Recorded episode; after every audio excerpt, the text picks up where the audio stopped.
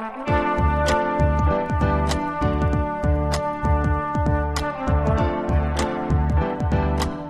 listening to the Co-Main Event Podcast. And now your hosts, Ben Fowlkes and Chad Dundas. That's right. You're listening to another episode of the Co Main Event Mixed Martial Arts Podcast. I'm your co host from BleacherReport.com, Chad Dundas. And joining me, as always, from MMA Junkie and USA Today, it's your friend and mine, Ben Fowlkes. Ben, let's cut right to the chase. Let's get to the thing everybody wants to talk about. To kick off this episode of the CME, I was hoping I could get some analysis from you about the future UFC careers of Glaico França and Reg- Reginaldo Vieira. Yeah, I was thinking we might need to go five rounds. Uh, two big, tough finale, TUF Brazil finale fights, man. We, let's, I, I got an idea. Let's spend, I'm gonna say 90 minutes on those, and then we'll take two, three minutes at the end and talk about, uh, uh, Ronda Rousey and Bethe Correia. What do you say? We would need a couple of extra rounds just to do a deep dive into the game of Glaico França, Yeah. who is now a fighting member of the UFC lightweight division. You know, I was just a little bit distracted by how unprofessional they looked in their just blue and red shorts. Out there in their blue and red Oh, shorts. I could barely God. tell them apart. Yeah. Used to just black and white. That's how the pros dress. They need Reebok in there to elevate that sport. Ben, once again, this episode of the Co-Main Event Podcast is brought to you by DraftKings.com. You're an M- MMA fanatic and proud of it. You know all the fighters, you watch all the fights. You're listening to an MMA podcast right now. It's time to put your knowledge of the sport to the test at DraftKings.com. At DraftKings, you could win huge cash prizes every time you play. Just select five fighters, stay under the salary cap, outscore your competition, and you could be on your way to a massive payday. Score points for significant strikes, takedowns, advances, knockdowns, and more. These are the biggest daily fantasy MMA contests anywhere, and DraftKings has them. Play to win your piece of $1 billion in prizes that DraftKings is giving out this year. Don't miss out. Ben, tell them how they can play for free. Well, Chad, you hurry to DraftKings.com now and use promo code CME to play daily fantasy MMA for free this weekend during UFC Fight Night 73. Remember, use CME to play for free now at DraftKings.com. That's DraftKings.com. We got three rounds as usual this week in the co-main event podcast. In round number one, man, give Bethe Correia credit. She played that don't back down until you drop face first onto the canvas in sickening fashion strategy until the very end. And in round number two, seriously, Ronda Rousey's brand of dominance is more like Barry Bonds coming to your kid's T-ball game and ripping some dingers than say Tom Brady winning four Super Bowls or whatever. So is that okay? And in round number three, just another day at the office for Rousimar Death Match Palhares and his one man quest to bring back the Kumite. All that plus are you fucking kidding me and just saying stuff, but right now, like we always do about this time, let's lead off with a little bit of listener mail. Listener mail. The first piece of listener mail this week comes to us from Kieran Austin. He or she writes, You don't even want to take a stab, huh? I'm going to say a he. I'm going to play the Pro- odds. probably a he. Uh, he writes, so the Diaz brothers who don't have beautiful fucking bodies are out causing trouble again, this time with the Nurmi brothers. Is a Team Diaz versus Team Nurmi tag team match too much to ask for? You know, I was wondering when this news broke that, first of all, I love how we, we heard about it on Twitter, like from people at the World Series of Fighting event. Holy shit, it seems like the Diaz's and the Nurmagomedovs are brawling at cage side. And then, of course, because it's the year 2015, we get not only video of the initial confrontation, video of Nick Diaz appearing to throw a beer at your boy Nurmi, uh, and then video of the crews brawling in what seems to be a, just a casino bar area later on, and people throwing chairs and whatnot. And a part of me wondered, like, when that news filtered to Dana White, was he just like, well, thank God that happened in somebody else's shop? You know, maybe we can just get the, the pop from it and go ahead and make that match and, and promote the hell out of it and make a bunch of money. Let somebody else deal with all the headaches of those guys actually brawling each other. Well, it is 2015, so you knew that a bunch of Zapruder film style social media documentation of this thing was gonna was gonna trickle out eventually. Uh, my favorite update just happened uh, today, about an hour before we recorded this.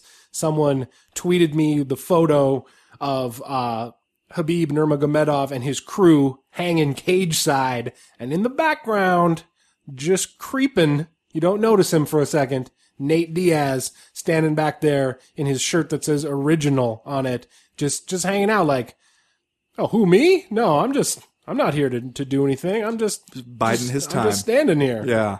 Well, you know, I uh naturally I follow Nermi on Instagram because you do. That's you know, do you want to see uh videos of two baby bears wrestling each other, two or like a koala wrestling a puppy? Yes. Then follow your boy Nermi because he got you covered.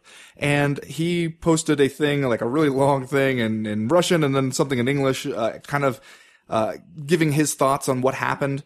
And I was surprised by how not a big deal he seemed to think it was. He seemed to think it was weird how many people wanted to talk about it and kept asking him about it. And his take was more or less that, hey, sometimes men get into fights with each other, and it, the only reason people are making a big deal out of it is because I guess we're both UFC fighters, so fine. No, really, I mean, like, maybe that tells us a lot about what life at home was like growing up for Nermi, that he sees it as like a big, huge group brawl like that is just, I mean, it's bound to happen on a Saturday night when guys are out watching fights. Uh, but no, that is actually a kind of a newsworthy thing. I would hazard a guess that members of both Team Diaz and the Dagestani Knuckle Game Cartel probably view things like giant multi-dude casino brawls as being more commonplace than say you or I would. Yeah, that's possible. But it's still, he would have to realize that that this would garner some attention. We, if we know anything about Khabib Nurmagomedov, it's that uh, he savvies the social media aspect of uh, being a professional mixed martial arts fighter, as he has emerged as one of the most I, unlikely, but yet one of the most entertaining trash talkers in the sport. So, I would be surprised if he was legitimately shocked to find that a giant brawl cage side at World Series of Fighting between his crew and uh, Nick and Nate Diaz's crew would pique the interest of those of us who follow the sport. Are we at a point yet where we can say that Nick Diaz is MMA's pound for pound leader in thrown beverages at adversaries? he threw a beer at Nermi. There's that story about him throwing a water bottle Oh, yeah. at, at Jason Mayhem Yeah. Miller. I mean, it's just like, it seems like if you get into an altercation with Nick Diaz and he's, he, there's any kind of fluid receptacle nearby, he's throwing it at you. Like, you know that going in. Which I mean, and that's a pretty cool list to be number one on. I don't know if it's quite as cool as being the top pound for pound through uh, shoe thrower in the sport, which we would have to concede to Daniel Cormier at this point. Uh, but, But yeah, didn't, wait, didn't he also, didn't Nick Diaz also throw a shoe at, uh, either Diego Sanchez or Joe Riggs? oh god damn it, maybe you're right. Yeah. I'm I telling mean, when you, you're brawling at the hospital, I'd be surprised if a shoe didn't get thrown, right? man, now that you think about it, I know Ronda Rousey's supposed to have a movie coming out about her autobiography, but where is Nick Diaz's joint at? That's what I want to know. And will he play himself in that film like Naturally, Rondo plans who to? else? in the- Who else could play him? You know, speaking of Khabib Nurmagomedov's like undercover trash talk game, in this photo of him where Nate Diaz is creeping in the background, is he prematurely wearing Yes, the champion's kit? yes, he is. Okay, that is a I'm that's an awesome move, and he should be proud to be like the first person to think of that because I assume that that will soon become commonplace. Yeah, I mean, and what I wonder is, did you buy that off the online store? Is the joke that, or like the the gimmick, really? Is it that important to you that you were willing to drop ninety bucks or whatever to get the Reebok Champions kit?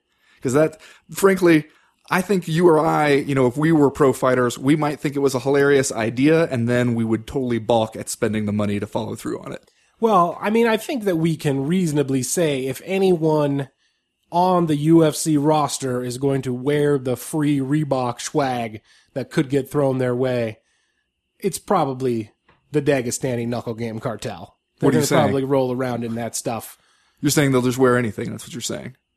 I'm just saying they're from a region of the world where mesh athletic shirts seem to be more popular than, say, here in Montana. Free tracksuit? Oh, my very big friend. Thank you. Uh, next question this week comes to us from Jordan McClure.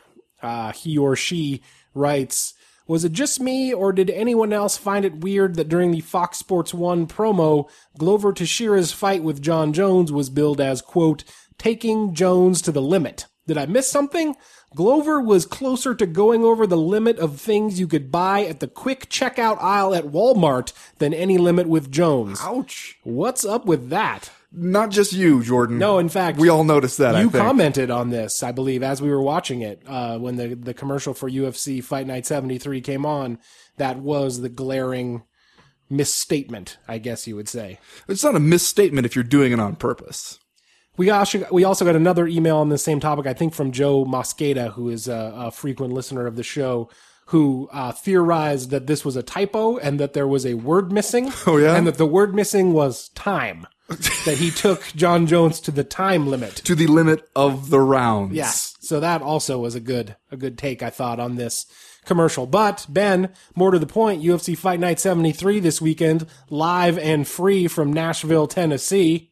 Am I right? Yeah. It's about the highest praise I can give it at this point. you do have Glover Teixeira versus Ovince St. Preux in the main event, which seems to me uh, borderline unsellable. I guess that's why they're giving it away for free. Uh, but you know, further down the card, I would also argue that there are some kind of interesting scraps on this thing. Michael Johnson against Beneil Dariush, I think at lightweight is kind of interesting. I'll be interested to see Sam Alvey go out there again at middleweight against Derek Brunson and see what he can do. Uh, you got Uriah Hall on this card, and then way down, obviously, on the preliminary card, which is going to be on Fox Sports 2, which is a bummer for everyone.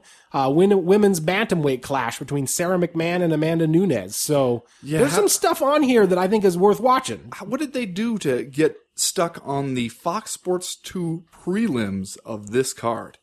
Man. Uh, I think that they were uh, born female UFC fighters. and Jared Rosholt and, and Timothy Johnson are going to go out there and lean on each other. Man, you for know the minutes. UFC is good to put one middling heavyweight fight on the main draw of every card. That's that's right in their wheelhouse, man. just right smack in the middle of the card too, so that you can get up and make yourself a sandwich. You know, uh, the the thing about taking Jones to the limit. Again, this brings me back to where I get. I really wish the UFC and Fox Sports and everybody could just embrace a little bit more of like an honest approach and trust that we'll we'll be okay with it as long as you don't lie to us. Like when you lie to us about it and try to like represent this stuff as something that it's not, then you basically force us to talk about that instead of like talking about you know the actual fight that you're trying to use this to sell. And if you would just tell us, you know, that it's an interesting match. Uh, make your case for that however you want to. I mean, it also reminds me with OSP on there. You remember when they were really trying to hype up his, uh, football playing days for the Tennessee Volunteers and showed that shot of him like in a mock locker room with like his him sitting there like with a jersey and then on either side it was like Peyton Manning's jersey and Reggie White's jersey as if like as if yeah that's the triumvirate of Tennessee Volunteers football players everybody thinks of goes Reggie White Ovince St. Preux then Peyton Manning like stuff like that where you're just like man stop trying to to you know sell us this as a steak every single time and trust that every once in a while we're to want to eat a sloppy joe and you can just tell us that it's a sloppy joe and we'll be fine with that just don't lie to us Isn't it a stretch to like try to promote Ovince St. Preux as a University of Tennessee volunteer football player? Because if you actually go look up the stats, doesn't he have like three career tackles and played primarily on special teams? how many tackles do you have for the vols as far as you know, I, I could have upwards of four or five. hey i mean if you're on the squad you got in their games you made some tackles i'll give you that i'll give you that I guess so. I guess so. Breaking news here on the co-main event podcast. Ben Fowlkes calls for more honesty in fight promotion. yeah So there we go all of the MMA reporters that are listening to this show trying to break down some easy news reports. There you go. i look forward to seeing that headline on bjpen.com later Is that it? Are we done talking about this fight card? What else I do you wanna say? I was say gonna glance at it one more time. i think you i uh, think you about covered it Yeah. It is happening. That's something we can say. It, it is a thing that is happening from the Bridgestone Arena. Granddaddy of them all there in Nashville. Next question this week comes to us from Megan Kaluza, who identifies herself as a longtime listener, first time ema- emailer from San Francisco. Hey, welcome, Megan. She writes, the UFC made a point of touting its quote, seven live fights on pay-per-view Saturday at UFC 191. What they didn't highlight is that two of the fights right in the middle of the very long broadcast were TUF Brazil fights. It's like eating a sandwich with the best bread you've ever tasted, but store brand bologna in the middle. That's actually not a bad analogy at all. yeah. Uh, these were not pay per view quality fights, so much so that the middle of the first tough fight, I started searching for the World Series of Fighting broadcast on the whatever it's called NBC channel that it's on. In the end, I was drawn back to the UFC to watch Shogun fight, so I missed seeing Jake Shields get poked in the eye for an entire round and had to find out that fight the next day. Uh, I'm sure you're going to do a segment on this, so I'll leave it at that. We are, Megan. That's We are for a fact. very perceptive of you. But really, UFC, you couldn't leave the TUF Brazil finale on some Fight Pass only event in which people know what they're getting into. It's not bad enough that we only got to see 34 seconds of the main event, but we had to suffer through two subpar finale fights for a show most of us probably didn't watch before getting there. Do you agree? Why, yes, we do agree, in fact. Before we get into to what a bad decision this was and how poorly paced this event was, and how that damn near ruined the entire night. We should say, in defense of the UFC, that these two TUF Brazil season four finale fights were earlier, earlierly scheduled for that card that was in Hollywood, Florida last month. Right. But we're led to believe that some visa issues, uh, kept the, uh, the Brazilian fighters from being able to be on hand there, uh, which seems like I'm just going to guess that somebody dropped the ball. Uh, in the logistics department. Well, originally, right, that the, that TUF finale was supposed to be in Sao Paulo, right? And then they were going to move it and have it be in Florida, and then they couldn't get the visas, so then they had to shuffle around those fights, and we ended up with two TUF finale fights on the main card. Now, I mean, I understand that you got to move some pieces around sometimes, and stuff like that happens. Would it have been so bad just to stick these on the Fox Sports 1 prelims of this card so that it didn't slow down the pay-per-view? Because I think especially with this event, with Ronda Rousey in the main event, you're getting a lot of people watching this pay per view that don't really watch UFC pay per views, don't watch UFC events Yeah. normally. And to stick those fights in there, like guys that nobody knows, you have to do the whole video package thing that you always do with tough uh, fighters, even more so with the TUF Brazil fighters uh, for the North American audience. And then, you know, you know the fights aren't necessarily going to be of the highest quality because the guys are just tend to be more inexperienced it seems to me like you you should have been able to look at that one on paper and realize we're going to grind our momentum to a halt and make for a really late night for a whole lot of people who are only showing up waiting to see Ronda Rousey. And especially they talked about it before the pay-per-view went live like hey, Ronda Rousey has a bunch of uh, women and young girls that she's kind of recruited as fans to the sport and Man, you got some 12 year old girl who thinks Ronda Rousey's super inspiring and she lives in Virginia and she has to stay up till like 2 a.m. to watch her? That's rough. That's a lot to ask of that little girl. Yeah, and you're not going to endear yourself to mom and dad. No, you're not. Shelled out the sixty bucks only to have young Susan fall asleep at like eleven thirty. uh, this is sort of a double edged sword, though, right? Because uh, we'll, I think we'll talk about this more during the Ronda Rousey uh, rounds that we're going to do. But you know, we talk about this kind of a lot, and that's if she goes out and keeps beating people in 34 seconds, are people going to continue to think that her fights are worth 60 bucks on pay per view? So I think you need to do something to surround her with action that people are going to want to pay to see. And, you know, in terms of having a lot of casual fans tune into UFC 190, uh, I would say that that would be a good opportunity to fill out the rest of the card with Reginaldo Vieira. with exciting pros with you know exciting uh, promotional entities that you also would like to interest people in because like you know maybe you tune in to see Ronda Rousey beat up Bethe Correia, but uh, Stephen Wonderboy Thompson is also on the card fighting like a damn video game. That might be something where you're like, oh okay, I should watch this guy more also. It just so happens, however, that Glaico França and Reginaldo Vieira are not those dudes. And in fact, I would almost say nobody else on this card besides Claudia potentially uh, Claudia Gadelha Yeah. uh, qualify as those kind of dudes, obviously, because uh, one of the Nogueira brothers was forcibly retired or retired by choice after this event. Uh, Shogun Rua is about to, at the end of his rope. Same for Bigfoot Silva and Stefan Struve is a guy who's just kind of making his way back from uh, a lot of personal uh, trouble, you know, uh, physical trouble. So uh, this, yeah, this was a strangely designed card. I thought for one that was going to garner so much mainstream success. Although perhaps it took them by surprise. They didn't know that this card was going to be as successful as it as it turned out to be. Yeah, and I'm sure we'll talk about that later because it did seem like it was kind of a a breakout moment where the the rest of the sporting world uh, realized Ronda Rousey was doing something cool, worth paying attention to. When you could see if you're the UFC, you might have wondered, wait a minute, why weren't you guys this excited when she was fighting Sara McMann? And we had the whole Olympic medalist versus Olympic medalist thing. Right. Yeah, this was a weird, potentially on paper, Ronda Rousey's least competitive fight, garnering the most attention. Uh, which I guess seems like par for the course at this point. But point. also, like uh, Megan Kaluza, we did the same thing watching the, over at my house. As soon as we saw a TUF finale fight taking place, and oh, cue the video packages where we're supposed to learn all about these guys in two minutes. Yeah, which one has a daughter that he loves and which one merely has a supportive family? Yeah. Those are your basic storylines. Which one hopes to buy a house for his mother? Yeah, um, with his six-figure contract. Uh, yeah, and that's when we were like, all right, let's go see what's going on on World Series of Fighting. Last question this week comes to us from Springy from Little Burton on Trent, England. Oh, that's fun. All of that sounds made up. He writes, after watching UFC 190 and particularly the heavyweight fights, I can't help but think how it's unusual that the heavyweights garner the attention while the lighter weight classes like bantamweight fail to gain as much popularity.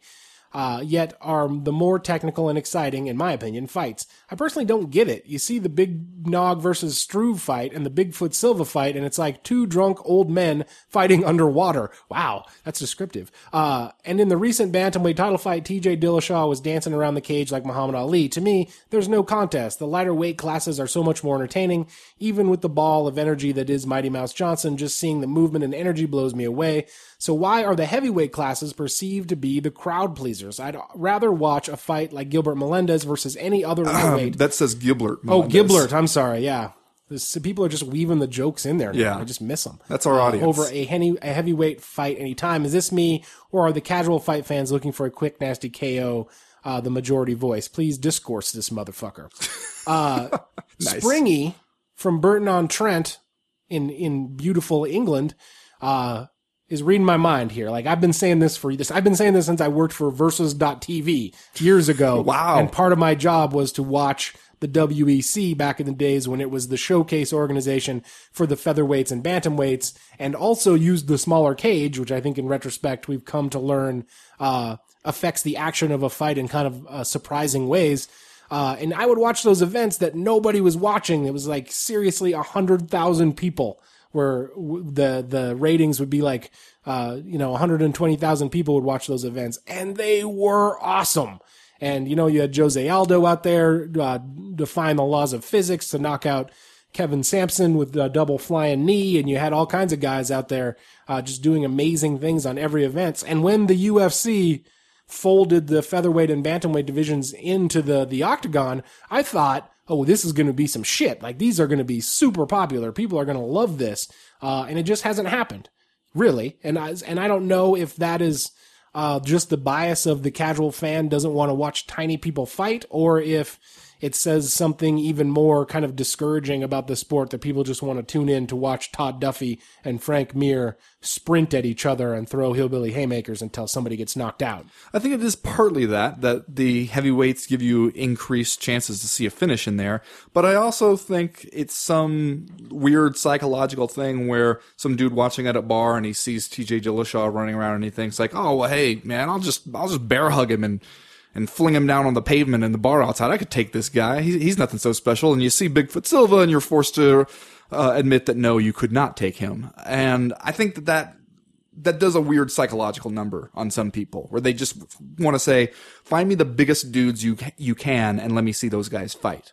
Yeah, and is do you think that part of that is a is a psychological thing where we secretly know deep in the back of our minds that even though Bigfoot Silva is not as aesthetically pleasing to watch fight as TJ Dillashaw, that he would crunch TJ Dillashaw in an actual, you know, no weight limit bout. Does that play into it? That like, no matter if the heavyweights are sloppy and, and not that technical and in poor condition, we still regard them as the, the baddest dudes on the planet? Yeah, maybe. Although, like we've talked about before on this show, it's been for the UFC and for MMA for a long time that the light heavyweights have been basically the the vanity division, the one that we love so much, and that usually. Uh, at most points in MMA history, you could take whoever was the best light heavyweight in the world and say, if we hold an absolute division tournament here, that's the guy who comes out on top. Uh, and I mean, I don't know if, if you could, I think it depends kind of who you have uh, at heavyweight, especially that belt uh, in the UFC has been really hard to hold on to. So we haven't seen a whole lot of like long term dominance there. Uh, but I still think that something about as long as people can look and see like, all right, big scary looking dude who is also really good at fighting, that still in their minds trumps like small athletic dude who is really good at fighting. Uh, even though, like we've talked about before, you just have so many more good fighters at that lower weight classes because those guys, if you're a really good athlete, uh, and, and want to be a pro athlete at something and you're 5'8 and 160 pounds, you don't have as many options as the dude who is 6'3, 240 and also a really good athlete. In fact, if you were the dude who's 6'3, 240 and a really good athlete and you could be a fighter or an NFL player and you choose fighter, I don't know what's wrong with you, man. You're a psychopath. and you don't like money. and yet this like this uh, bias against lighter weight classes doesn't necessarily seem to exist at least not to as, to the, as much of an extent in boxing right like clearly in boxing heavyweight can be the most popular thing when you have a Mike Tyson uh, style figure but you know Manny Pacquiao and uh, Floyd Mayweather are basically Jose Aldo sized, right? Those guys fought at like 143 pounds or something like that, and that was the biggest fight in boxing history. Uh, But then you see what's happening with Conor McGregor now, and I think that proves that you can in MMA have those guys, you know, 145 pound guy who becomes a huge superstar if it's the right guy. So just how you just have to throw money in the air, Mayweather style. There you Drive go. around in your Lambos, Right. or be a weirdly like devout religious religious guy from a company or from a country that's just gonna support you with its millions of people no matter what you do. And have Those some the two- some strange fixation on singing all the time, even though you're not really that good at it. Yeah, well, who's going to tell Manny Pacquiao he can't sing? Not me. That's going to do it for this week's listener mail. If you have a question, a comment, or a concern that you want to air to the co-main event podcast in future weeks, you know how to get a hold of us. You go to the website, co-mainevent.com, and click the link in the top right-hand corner of the screen that says email the podcast. That'll get you in touch with us. While you're there, you can sign up for the Breakfast of Champions newsletter. That comes out every Friday morning to catch you up on the news and notes and MMA that we miss from Monday to Friday when we're not recording the podcast. It's funny, it's short, it's not going to take up your whole day. You'll like it, and if you don't, you can just unsubscribe. It's totally free, and uh, we're not going to sell your email address to, you know, Halliburton or whatever. Unless they offer us a lot of money. Then we would do it. Yeah. Then we would sell your email address to the, those weird sex companies. Uh, good feelings for you. The subject line. You know what? Actually, let's let's talk more about this off the air. You just gave me a great idea. This is a new revenue stream. Yeah. So scratch the what I just said in the last 30 seconds. Everything else is true about the Breakfast of Champions. There you go. As for right now, though, we're going to go ahead and get started with round number 1.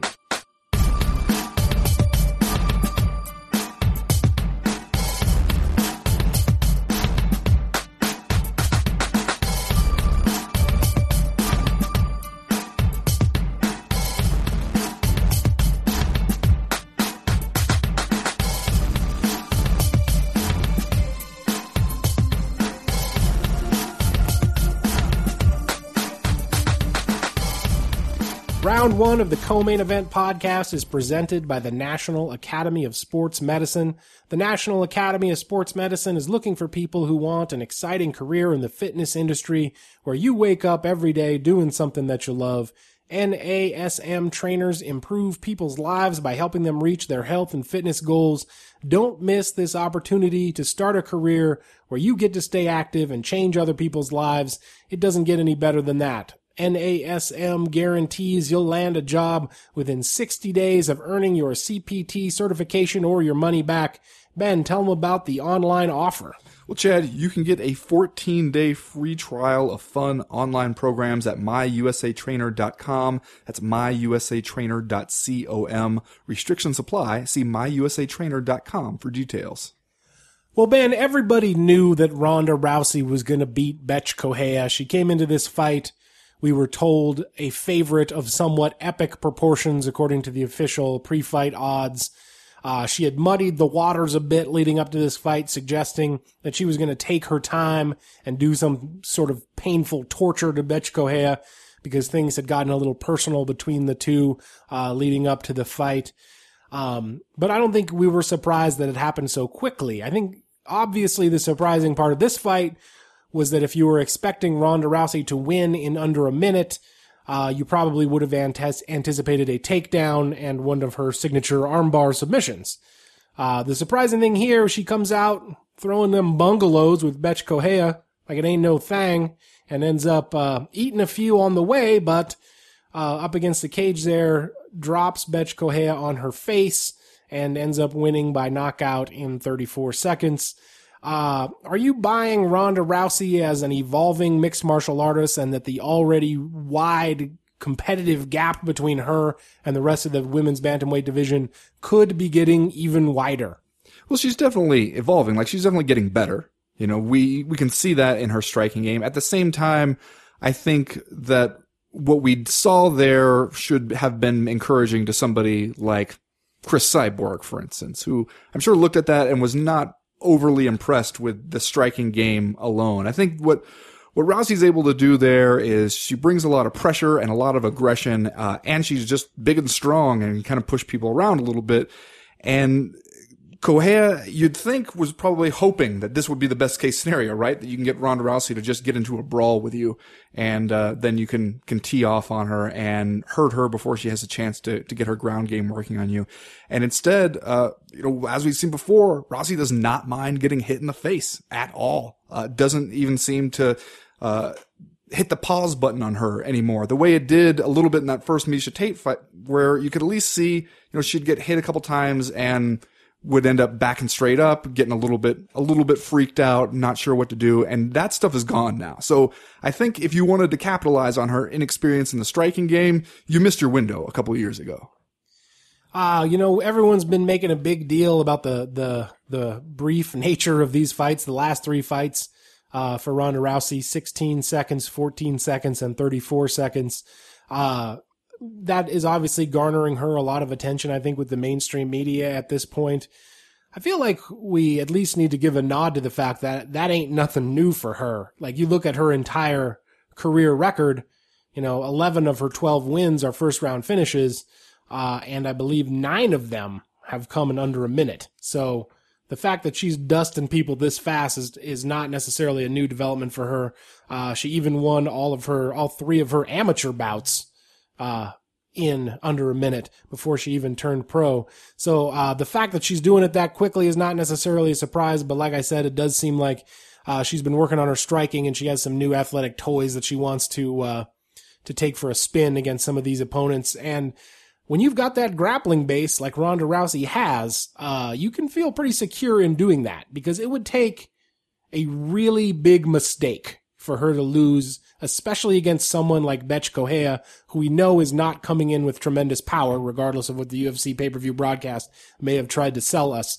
Uh, and I think if you're Rousey and you know if you get in trouble on the feet, you can probably still grab a takedown and end almost any fight at will, seemingly. Yeah. Well, and I think that is, she talked a little bit about it in her post-fight interview, but that is one of the things that really works to her advantage is she can stand there and strike with you and wait to see how you feel about it. If you want to initiate the clinch, and because her takedown game is so great out of the clinch, uh, that gives you such an advantage in MMA because you can just kind of either punch your way in there or let let the other person try to work their way in there in the striking exchanges, or just you know back them up and trap them against the fence, and you've got them. And she has so many of those things at her disposal that she can kind of pick and choose there.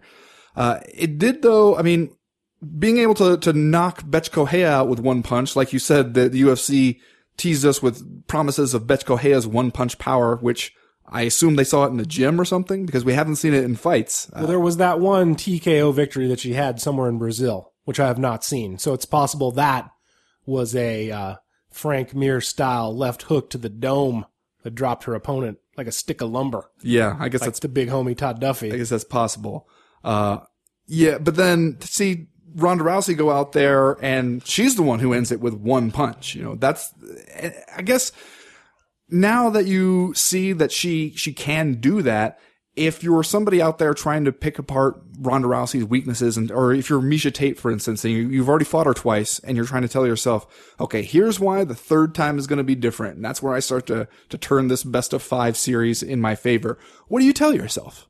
Well, Miesha Tate did just drop Jessica Eye with that wing and overhand right in their last fight. So if you're Miesha Tate and you could manage to stay on the feet, maybe you do have a chance to to do something devastating with your hands. And uh, if you're in the if you're in the business of selling yourself the most positive story, if you're Miesha Tate, I think that you can look at the fact that you're the only person uh, to take Rousey as deep uh, as anyone ever has. You're the only person ever to take her into the into the third round uh, during their fight at UFC 168. You also saw Bethe Correia ward off a couple of Rousey takedown attempts, which is probably uh, the most positive thing we could say for Bethe Correia in this fight, except that on the second one, she kind of fell on her ass and stumbled backwards, and then while regaining her footing, got knocked out. So that's not necessarily going to go on the highlight reel if you're Bethe Correia. But if you're Miesha Tate and you feel like uh, you can hold your own in the defensive wrestling category, and you know that that Ronda Rousey has a penchant to get punched in the face, maybe you feel uh, that you can uh, utilize some of that power that looked good against Jessica Eye. I think it's a fairy tale, but like if I'm if I'm in the corner, a team Team Tate down there in Washington, or I guess they're in Las Vegas now. That's They're Extreme Couture. Yeah. that's what I would tell myself. You know what I would tell myself? Uh, that your best chance to beat her is her doing too many TV and movie bullshit. Yeah, then that's that's also possible. I mean, I think if history teaches us anything about these really dominant personalities and and dominant athletes, it's that they sometimes have a have a tendency to like cast themselves on the rocks. They're their own worst enemies. We obviously haven't seen that from from Ronda Rousey yet, but she does have a lot of extracurricular plans. She's about to star in a movie about her own life. I can't wait for that. She's going to star in a movie based on the book about her own life. Can't wait for that performance. That is some get rich or die trying 50 cent bullshit. I can't wait to see how she pulls that off, playing herself. You know, she, I'll give her this. She actually has gotten better as an actress. You see her. She, I don't she think I've ever seen her act. I don't Really? think I've ever seen anything she's been in except for uh, a bunch of commercials. except Metro PCS commercials. Even the commercials seem to be getting better, or at least her performance in the commercials seems to be getting better. Well, I assume she's taking hella acting classes, bro. She better be. Well, you gotta think if you were the kind of person who wanted to be a pro fighter, but then also film a movie seemingly between every single title defense, Ronda Rousey's style is the perfect one to utilize, right? Because you're gonna, you're only gonna be in there for 15 to 30 seconds. You're not really gonna take any damage. Hell, man, you can roll up to the movie studio the next day, uh, and, and, you know, cut out a few scenes from the, the movie about your own life in which you star. That's, my, I guess my question is, is the best or the worst, uh, risk for us losing Ronda Rousey in MMA that she's just going to get bored with this shit pretty soon and decide, you know what? I made a ton of money and became a huge star and I don't really need the fighting portion of this life anymore. Well, I think we're going to talk more about what's in store for her in the next round, but I also think we've known for a while, or at least had the suspicion that she's not going to be a lifer, right? And at this point, it seems like, well, we know Miesha Tate is next. I think it's largely assumed that if Holly Holm can get it together, she'll be after that. That probably takes you through almost the next year. Uh, and if, like I think we said this last week, if a Cris Cyborg Justino fight is going to happen, that's the point where it's going to happen. Would I think would be after those two fights. Uh, and Rousey has come, been on the record as saying she feels like that fight, if it does happen, would be quote unquote her, you know, the best final fight of her career. So I wouldn't be surprised to see her walk away, man, especially, uh, since she's got so many o- other opportunities and, uh, not to be a broken record around here, but on this show, we have said lots of times, if you have other opportunities that are going to pay you as much or more as you will get by being punched in the face a ton, take those opportunities, man. That's a smart move. I guess to her credit though, she doesn't get punched in the face a ton. And you know what? If you're Ronda Rousey and you go out there and you give it your best shot in Hollywood and you don't make it, guess what? You can probably come back, still grab whoever happens to be the champion at that point, toss them on their head, and armbar them in 44 seconds. Yeah. So pretty good fallback, I guess. If uh, if becoming the next The Rock does not work out. Yeah. Uh, should we talk a little bit about Bethe Correia here before we move on? Sure. Yeah, we don't have a ton of time, but uh, I guess you got to give her credit in that uh, she did not act afraid of Ronda Rousey in the lead up to this fight. She looked to me pretty nervous once they got- in the actual cage. She kind of stood over there doing a weird stork dance, like a bird or something. In She had a, an elaborate routine. Uh, and then, uh, you know, w- once once we said let's get it on, she she tried to bring it, man. I, I think, like I've said all along, I think you can say only mostly good things about Bethe Correia because she came from nowhere. She talked herself into this fight. She had what I consider to be a fairly brilliant marketing plan. Uh, and it just happened to culminate in her getting beat up. Although beat up really quick and not in a way that you think is gonna uh, hamper her for the moving forward for the rest of her life. So, hey, man, good job, Bethe Correia, as far as I'm concerned. Wow. All right. From start to finish. there right? you go. I, mean, guess- you disagree? You're sitting over there looking at me like I'm crazy, but No, I guess she didn't get her arm broke, right? I really now I'm just imagining you as like Bethe Correia's manager, and you're back there in the locker room afterwards, chomping on a cigar, trying to make her feel better, and going, "Look, kid, you didn't even get your arm broke. We knew this You, all you, you, were, along. you were a nobody, and you got paid. We- Good work." From the word go, we knew that she didn't really belong in there. And she managed to turn herself from a complete unknown, like 5 and 0 Brazilian female fighter into what passed as the number one contender who main evented what could end up being the UFC's largest selling pay per view of the year uh, against the greatest female fighter we've ever seen before. You I know, would call that a borderline Rocky story that does not end in a draw or whatever. Yeah, where Rocky just gets beat up, but also gets a check and and goes home. But you know, the thing that I think, uh, and maybe we'll talk about a little bit about this in round two, is you know we were saying earlier, isn't it weird that this was the one that really seemed to reach outside of the MMA sphere and reach into the mainstream? Why was it, you know why Bethe Correia uh, and Ronda Rousey? Why not one of the more seemingly on paper more competitive fights? Why didn't that seem to get as big a push? uh, why did we reach the tipping point now? And I was thinking afterwards, when we talked a little bit about this, Danny Downes and I in our trading shots column, how I bet to a lot of those people who, you know, are just kind of figuring out who Ronda Rousey is. They heard the name and they found out a little more and then they're really into it and they order their first UFC pay-per-view to see her fight or they go to a bar to see her fight. And if you don't really follow this sport, it just looks on paper to you like two undefeated fighters. It probably looks like just a big ass, like major Yes. mega Yeah. fight right Yeah. there Yes. uh, you don't know enough to realize that Bethe Correia is in no way gonna even come close to winning this fight. I mean, they mentioned the odds on the broadcast, uh, and I, you'd, you'd have to be dumb not to understand that 18 to 1 odds against you just means that you're probably not gonna win. But at the same time, if you don't follow this sport and you don't really pay attention to, to betting odds and anything else, you might not know if that's uncommon, uh, in MMA. For all you know, 18 to 1 is just something that happens every now and then. I think that for a lot of those people, it, this did seem like a huge deal. Like she just, like she really did knock out a serious, uh, threat and a major rival. Um, because for one thing, the UFC manages to sell it that way pretty well, uh, when they kind of package their own narrative out there. Uh, but also, like, if you just don't follow the sport on paper, she looked legit. Yeah, and one of the more interesting things about Ronda Rousey right now, which I think we're going to talk about in round number two, is that the, she's reached this point where the UFC is not really selling her to MMA fans. They are, in fact, selling her to non-fight fans. And like you said, if you tune into this fight, you either are going to not know or you're not going to care. Yeah. Uh, if Bethe Correia is a relevant or, uh, you know, reasonable challenger. Uh, but we'll talk about that in round two. Ben, let's do Are You Fucking Kidding Me? And then we'll move on to, to more Ronda Rousey all the time discussion. What is your Are You Fucking Kidding Me for this week? Well, Chad, as an avid internet user and social media user, I'm sure you saw this image floating around, uh, purporting to be from right after the, the end of the fight where Ronda Rousey is standing there getting ready to have her, her victory announced and Bethe Correia is being comforted by her teammates.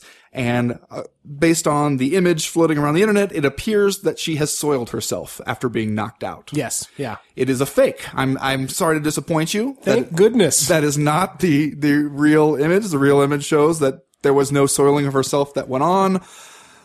But to just us as a people and as the users of a you know world changing technology such as the internet, are you fucking kidding me? That's what we do. And then within like seconds of the fight being over, that's the first thing somebody thinks to do is, I know, I'll take this picture and I'll Photoshop it to make it look like Bethe Correia shat upon herself and then I'll just sit back and enjoy my work. Are you fucking kidding me? What's wrong with you? Are you fucking kidding me? Takes a special kind It does. to harness your Photoshop skills for that kind of use.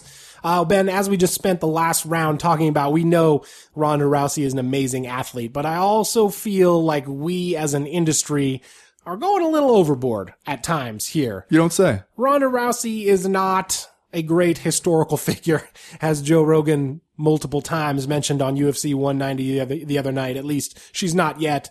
She's not the number one pound for pound fighter in the world, as I've seen suggested on social media. She's not the savior, you know, of mankind. Uh, if people want to make the case that she's some sort of feminist icon and a good role model for quote unquote little girls, as Dana White said, okay, I'll let you have that one.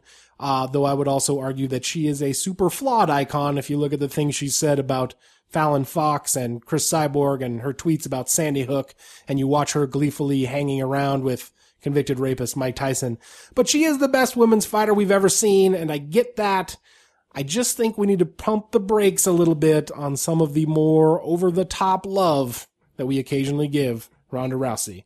Like, for instance, getting choked up when you interview her in the post fight But phrase. when you get that close to a historical figure, Chad, Are you fucking kidding me? you kidding me? That's going to do it for round number one. We'll be right back with round number two.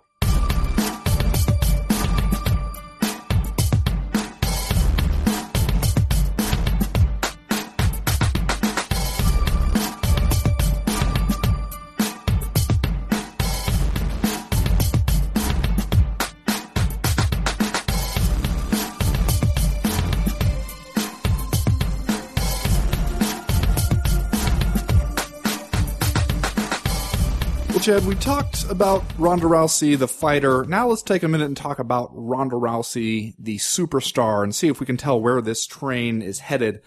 Like we said, bunch of movies out, about to do one where she stars playing herself in a movie about herself, which seems like it's going to be so weird you can't possibly stand to miss it. Uh, but it also seems like when you watch Ronda Rousey go out there and beat up Bethe Correia, who took up fighting four years ago to lose weight, then that's when you start to wonder, what are we doing here? Who are we doing it against? And how long can we keep doing that? Because I, I get that a whole lot of people who don't watch UFC pay-per-views probably watch this one. Uh, they saw it over in 34 seconds. It was probably exciting enough that they didn't necessarily feel like uh, they didn't get their money's worth, especially because there were seven goddamn fights on the main card. Jesus Christ, it was almost 2 a, 2 a.m. on the East Coast. If you came away from that feeling like you didn't get your money's worth of fighting, then you are, as Chad Dundas would say, a shit-eating wild man for this stuff. Uh, but are you going to be able to just keep doing this indefinitely? Or are you going to be basically forced into doing the cyborg fight when people stop buying Ronda Rousey fights, opting instead to just wait for the vine? That I think is the biggest question right now regarding Ronda Rousey's budding celebrity, man. I mean, you watch her fight and she has an enormous amount of charisma. You cannot deny it from the moment that you see her walk out of the locker room to the Joan Jett song with that look on her face and storm through the crowd of crazy Brazilians who are trying to slap her in the face and it doesn't even faze her. Then she gets there and then beats somebody in 30 seconds. Like that, that, that she's got a thing that is super appealing. And I would say totally underscored her, her superstardom by the fact that this you know, there was a good possibility that we could spend this Monday talking about UFC 190 as a long, slow slog and one of the more underwhelming pay-per-views of the year. And then Ronda Rousey comes out and at least me personally, granted we're in the one true time zone, not necessarily the Eastern time zone. So it was more like midnight here, not 2 a.m. But I forget immediately. As soon as she comes out, I'm like, Yeah. totally forgotten about the previous lackluster three and a half hours. Right, yeah. And then she whips the shit out of Bethe Correia and, and goes home. And that's brilliant to me. Uh, now are you going to continue to be able to sell that to people for $60 a pop? That I think is, is the question, man. And, and like we've said before, the UFC for a long time now has really, uh, purposefully and consciously tried to draw parallels between her and Mike Tyson. Uh, you know, having him at, at tons of photo ops. And, uh, do you recall, we were children when Mike Tyson was at his prime. Do you recall a sense that people got tired of him as a guy who went out there and knocked out everybody in under a minute? Because I don't necessarily remember people getting tired of him, but I remember before the fight that he lost to Buster Douglas that a lot of people talking about how they weren't going to watch it because it was on super late because it was in Japan and everyone was like, Tyson is just going to knock this clown out in a minute, right? And maybe that could happen to Ronda Rousey. Like, I don't, I don't even know if she has the same kind of star power or the same kind of appeal as a heavyweight boxer who knocks everyone out in under a minute. Like, do you, do you remember people getting tired of Tyson? And do you think that Ronda Rousey's star will dim if she just keeps picking the bones of a division where people just don't belong in there with her? You know, I, I do remember people saying that about Tyson. And I remember, in fact, my dad, who uh, was a huge boxing fan, wouldn't buy the Tyson pay-per-views because, and that was his exact reasoning was it's just going to be over really quickly. And, you know, you're going to pay 40 bucks or whatever it was back then. Uh, and the fight's going to be over in a minute and a half. So why would you do that? And also though, the difference there was with boxing then as now, they're selling a pay-per-view based only on one fight. They're not really trying to do much with the undercard.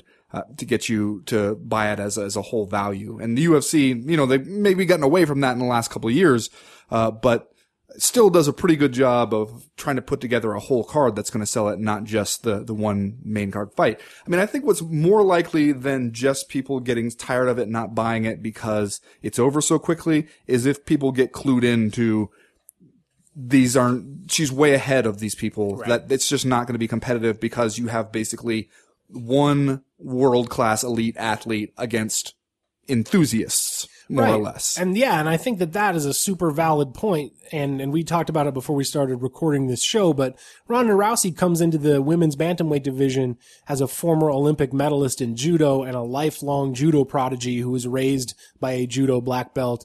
Uh, and Judo world champion. yeah, judo world champion and, and has spent her entire life as a high level world class athlete.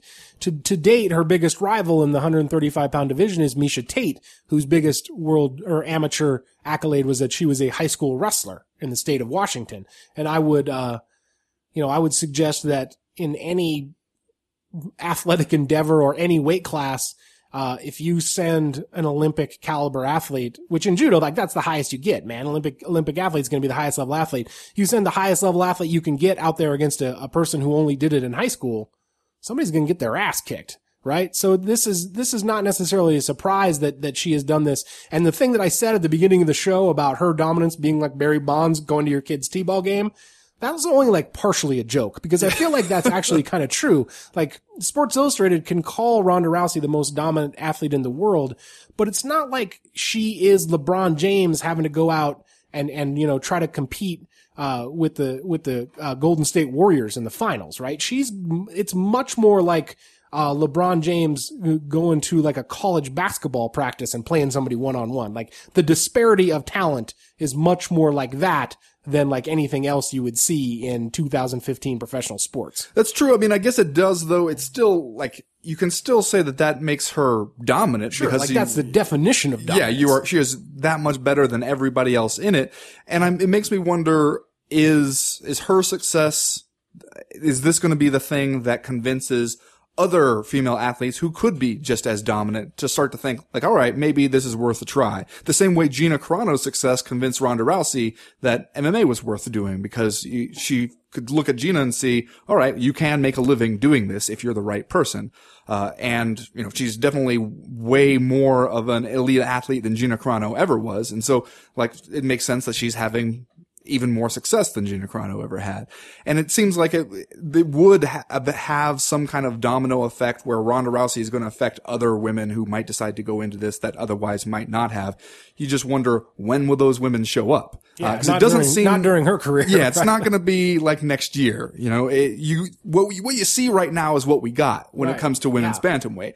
But and, and I think you do have like some really good athletes in there. You have Holly Holm. I think if she can, you know, maybe. Uh, get a little more aggressive in there. You see physically, she has a lot of great tools. I don't think anybody's going to pick her if it comes to a fight between her and Ronda Rousey, but it'll at least be, uh, interesting. I still think though, you're, you are going to get to a point when, you know, maybe she beats Miesha Tate for a third time. Maybe she beats Holly Holm. And then what are you going to do? You're going to, you're to start running through the reruns with Alexis Davis and Sara McMann and, and Liz Carmouche and, and Sarah Kaufman and everybody. Uh, you're going to be trying to tell me Jessica Eye is the biggest threat Ronda Rousey has ever faced in your p- deep promo voice. Or are you just going to, at that point, have to say, damn it, I don't care if Cyborg can make 135. I don't care if she can only make 140 or even if you have to do it at 145. That's just the only fight there is. Yeah, I think that you are going to have to eventually do that fight, and I think that the UFC knows that, which is probably why we've seen those reports about Cyborg being under contract.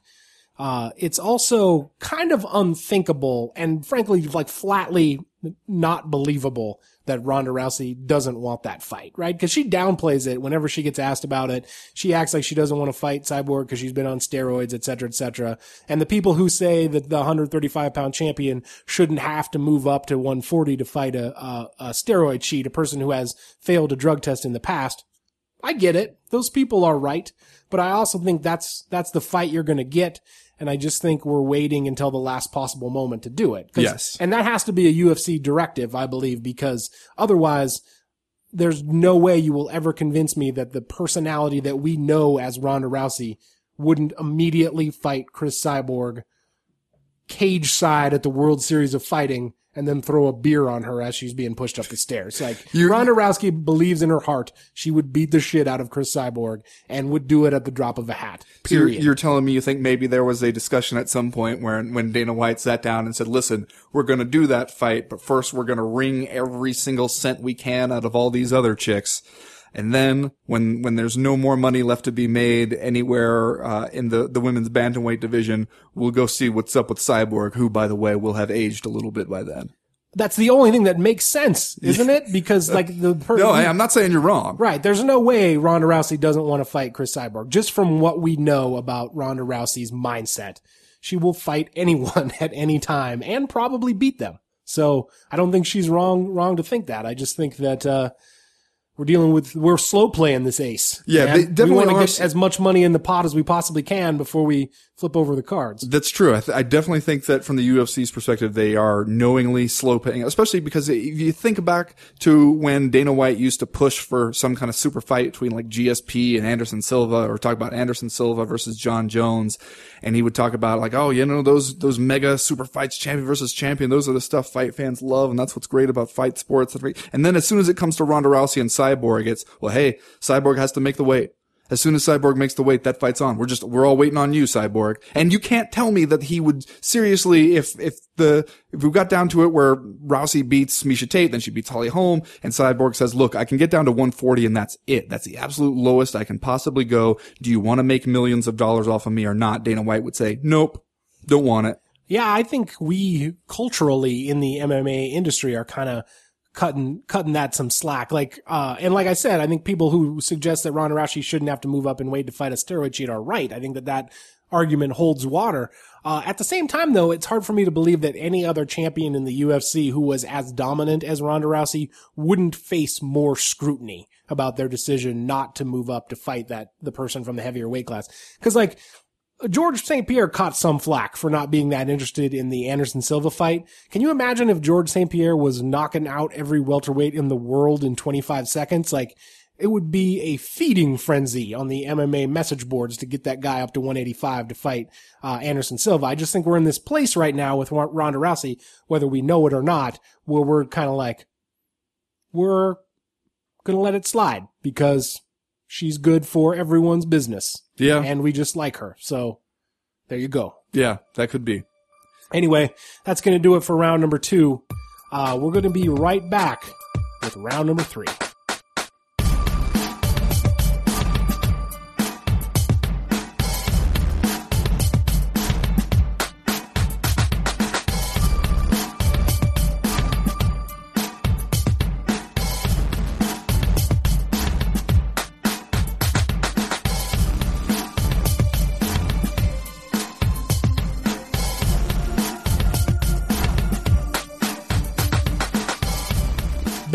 Rousimar Palhares up to his old tricks again at World Series of Fighting 22 this past weekend, holding his Kimura submission on Jake Shields just a fraction of a second too long, as is his wont to do at this point. Before we start talking about Palhares specifically, uh, it should come as a shock to no one at all that World Series of Fighting has a press conference scheduled for Tuesday. You know, I appreciate them saying in advance though, just so that we all know that the, we know what the big Tuesday news is going to be around anyway. So then we can at least kind of speculate irresponsibly. I was just going to ask you, what is your irresponsible speculation about what will happen at the World Series of Fighting Tuesday press conference. Well, to to seeing them say, you know, that hey, Palhares gouged his eyes, gouged Jake Shield in the eyes, and then held the submission too long, and so we're going to make an announcement Tuesday. I gotta think your announcement is that you're stripping him of the title. Yeah, I would think you're going to strip him of the title and cut him or suspend him because I think you're in a tough I place with World him. Series of Fighting because uh, Rousimar Palhares may be a crazy person, but he's also one of the only uh, fighters that you have on your roster that people actually want to tune in to watch. So you think he gets away here with a suspension? Uh, you think that that no time at all, or uh, you think Ray Sefo brings a pink slip to the to the press conference and Rousimar Palhares hits the open market? I say no way do they let him go. You need Rousimar Palhares of your World Series of Fighting, even with his weird, I'm only watching because I think that he's gonna do something crazy appeal. That's still an appeal, and that counts for something if you're World Series of Fighting. You don't, you don't have a whole lot of that going on. I think they strip him mainly, you know, because they want to feel like they're- can show us that they're doing something about it. Maybe they suspend him, you know, some kind of meaningless suspension for a fighter, like six months or something, where a big deal. Uh, and then, you know, they let him come back and, and fight and see if he can fight his way back to the vacant title or whatever.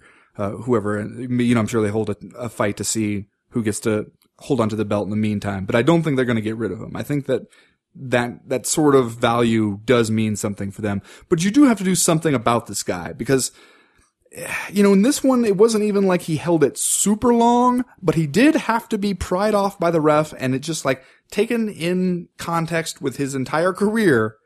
You, you have to recognize that there's a problem with that guy. It's Yeah. not an isolated incident. and also taken into context with the eye gouges, Yes. right? Like he didn't just hold the Kimura on Jake Shields two beats too long. He also poked him in the eyes a ton, and the photos that came out post fight of Jake Shields' face were disgusting. So I think that like you have to take those two things uh, in concert. And I believe, as you told me earlier, like it was so obvious that Rousimar Palhares kind of cheated in this fight that Jake Shields punched him after the bell, and like nobody even really said anything about that for a really long time. Nobody's time. even mad at him. I mean, I heard that that commission is going to take a look at that one, whatever. But you know, that's the kind of thing that gets you blackballed from organizations punching a guy after the fight is over. He punched him in the face after the fight was over, and everybody just kind of collectively went, "Yeah, no, we can see where you're coming from on that one, Jake."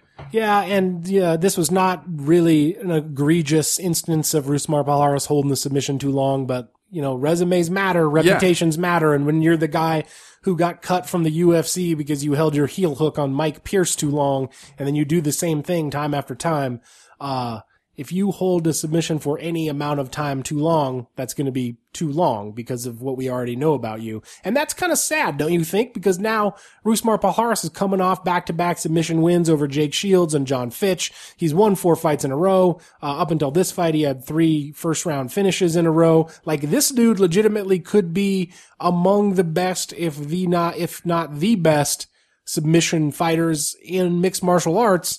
And it's kind of totally going to fall by the wayside, maybe because he's a crazy person. Yeah, no, it is sad because you're right. Like submitting guys like uh, Jake Shields and John Fitch, you're submitting guys who don't get submitted, and that that's significant. And it's just it's a shame that it has to be marred by this. But at the same time, if you were going to learn anything, if you're Rousimar Palhares and you were going to learn from your mistakes, don't you think you would have done it by now? What else do you could you do to the guy to make the point if he hasn't gotten it by now? I mean, he was dealing with this way back. Uh, you know, he was criticized for it at times. Uh, even before he was in the UFC, when he was in the UFC, he got uh, suspended in New Jersey uh, for holding a, a heel hook on uh, Tomasz Drwal uh, at UFC like 111 in 2010.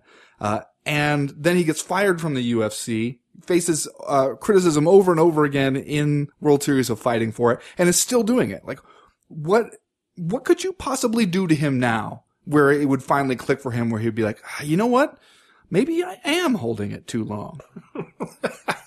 I didn't see it, but now I don't know. Enough people said it, so maybe maybe they're they're onto something. Maybe they see something I don't. Yeah, And you get the, you know what the reaction is going to be the same thing from his camp, him and his camp every single time. They're just like, like they can't believe people are picking on poor Rousimar again. Oh man, people just love to single him out and make him a scapegoat, don't they? Like they they just can't under even understand how this criticism keeps happening, and it's like you're the only ones who can't understand it. Yeah, and it's a weird thing to not understand because turning loose a submission when the ref tells you to rather than hurting the other person that you're fighting is the foundational point of mixed martial arts. That's why mixed martial arts exists. It's why we have these rules. And it's one of the reasons that, you know, mixed martial arts can sometimes elevate the violence of fighting. It can take that violence and transcend it and sometimes make it into something kind of beautiful and awe inspiring. Like the foundation of all of that is that we have a mutually agreed upon set of rules that everyone is going to follow. And if you don't follow them and you kind of like break through the veneer of the referee being in control, you take this sport, which at its best can elevate this violence and transcend it, and you turn it into two guys fighting in a parking lot. So like, and gouging one another's eyes out. Yes, you can try to minimize like how long Rousimar Palhares held the submission, but from where I'm sitting, like that's one of the most important things about the sport is following what the referee tells you, uh, not because you, not because the referee can make you do something you don't want to, but because you're a sportsman and we've all agreed on that we're going to follow these rules. Yeah, that you can quit whenever you want to. Uh, and that is like, it's like one of the first things you teach kids when you start teaching them jujitsu is like, look, uh, the, the tap is sacred and we must all respect the tap. And I get that it's competition. You don't want to let go as soon as the guy taps you. You want to wait to make sure the ref saw it and the ref is actually stopping the fight. But Jesus Christ, man, the ref should not have to pry your arms off of your opponent's limbs every single goddamn time and you like juxtapose Palhares with Demian Maya, who also got a big submission win this past weekend. He outclasses Neil Magny pretty much, beats him by submission, stands up, shakes his hand, pats him on the back. That leaves you with the impression, oh, Demian Maya, nice dude, like good sportsman, easy to like. And then you see Rousimar Palhares like throwing up his hands as if to say, why I always getting fucked, uh, at the end of the Jake Shields fight. And you come away thinking, you know what? This guy's super talented, but it kind of feels like we're about done with him. Yeah. Well, and it also feels like, especially the eye gouging thing, like eye gouging somebody when you're stuck on bottom and mount, and he was getting pretty thoroughly out grappled by Jake Shields at that point in the fight. And that to me tells you that here you've got a guy who, uh, just when, when the chips are down and going against him, the first thing he thinks to do is cheat. I think that, that, that combined with his history of holding on to the, the submissions, we always come back to that question, right? Is he doing it on purpose or is he just some kind of, like get in some kind of uh, zone where he doesn't even understand what's happening and he can't even control himself. Which I mean, I've I've heard his management try to make that argument before that hey, it's not really his fault that he can't can't control himself. Which uh, that's probably worse. Uh, that yeah. would be more of a reason to, to drum him out of the sport because if he's so dangerous that he cannot be held responsible for his own actions. But when you combine it with the, those eye gouges, which were pretty blatant and obvious and like so much so that Jake Shields was like, as he had Palhares's fingers in his eyes, was trying to like talk through Palhares's hand to the ref, be like, are you seeing this? That I think tells you that it's kind of a character issue for him, that that is the kind of person he is. All right, Ben. Well, let's do uh, just saying stuff, and then we'll get out of here for this week. Um, ben, this week I feel like we would be remiss if we didn't at least make some passing mention of how awkward it felt that UFC 190 was sponsored by the new NWA biopic. Biopic or biopic? Biopic? Biopic. Biopic. I think. Straight out of Compton. More to the point, straight out of Compton. There you go uh, mostly because it kind of required Mike Goldberg to continually say the phrase straight out of Compton over and over again uh, on the broadcast. And also, and I guess before I say this, I should note that as a disclaimer, there is probably no MMA podcast in the world today that is more into the big homie Ice Cube than the co-main event podcast. Uh, but man, when I've already watched three and a half hours of a pay per view waiting to see the one fight that anybody came here to see, the last thing that I want to see is a special message from Ice Cube telling me that I gotta go watch Straight out of Compton. I'm just saying. Just saying. I don't know about for you, but for me, I was really excited to see Straight Outta Compton because I like me some NWA. And then when I see that it has such full-throated support from the dudes that it's about, that's when I start to remember. They made it, Oh. and they produce it about themselves. Yeah, and see, I, I had forgotten that even somehow with Suge Knight being involved in running a dude over like during the filming of it. And then that kind of stuff reminded me and I was like, oh yeah, so it's just people making a movie about themselves, huh? Well, I'm sure that will be an honest and unvarnished look. No, like I said, man, I couldn't be more into NWA and or Ice Cube, but the previews that I've seen of this film just kind of make it look unintentionally hilarious. Hey, Paul Giamatti's in it. Yeah, yes, he is. And I say again, unintentionally hilarious. Well, Chad, this week, my just saying stuff. You mentioned Demian Maya's win over Neil Magny on the prelims. And by the way, if I was Demian Maya, here's where I'd be pissed off that these TUF Brazil noobs get to fight on the main card. And I go out there and beat a dude who's on a seven fight win streak and I'm on the prelims. But okay, you know, maybe you're on Fox Sports 1. You're there at the end. You're the featured prelim, uh, which isn't a thing. Um, I'm just saying though, I don't know if you saw the fight, but it's basically Demian Maya just tooling Neil Magny on the mat, takes him down almost immediately in the first round, mounts him, just mauls him the entire first round till where Magny is lucky to escape into the second round. And you're thinking, well, the good news for Neil Magny is this one starts standing and then he gets taken down again and submitted. I'm just saying, Demian Maya, whatever you have to do, whoever you have to talk to, whatever palms you have to grease, buy the rights to this fight, man. Buy the rights to it. Add your own commentary over the top, like Bas Rutten did with all his old Pancrase fights, and then sell it as a DVD uh, or online instructional about jujitsu for MMA for $9.95 a pop. And I guarantee you every jujitsu nerd in the country buys it because that shit was awesome. I'm just saying. Just saying. Well, that's going to do it for this week's co-main event podcast. We'll be back next week to break down all the stuff that happens at UFC Fight Night 73. And I assume look ahead to UFC Fight Night 74. Oh, good. Uh, as for right now, though, we are done. We are through. We are out. You know who uh, is probably most happy that Bethe Correia did not actually take her pants during the women's bantamweight title fight? Who? Reebok. Can you imagine coming off that event with the wardrobe malfunction if now fighters are out there soiling themselves in their skin tight white outfits? But at least that one they would be able to say, hey, this time, not our fault. No, that's still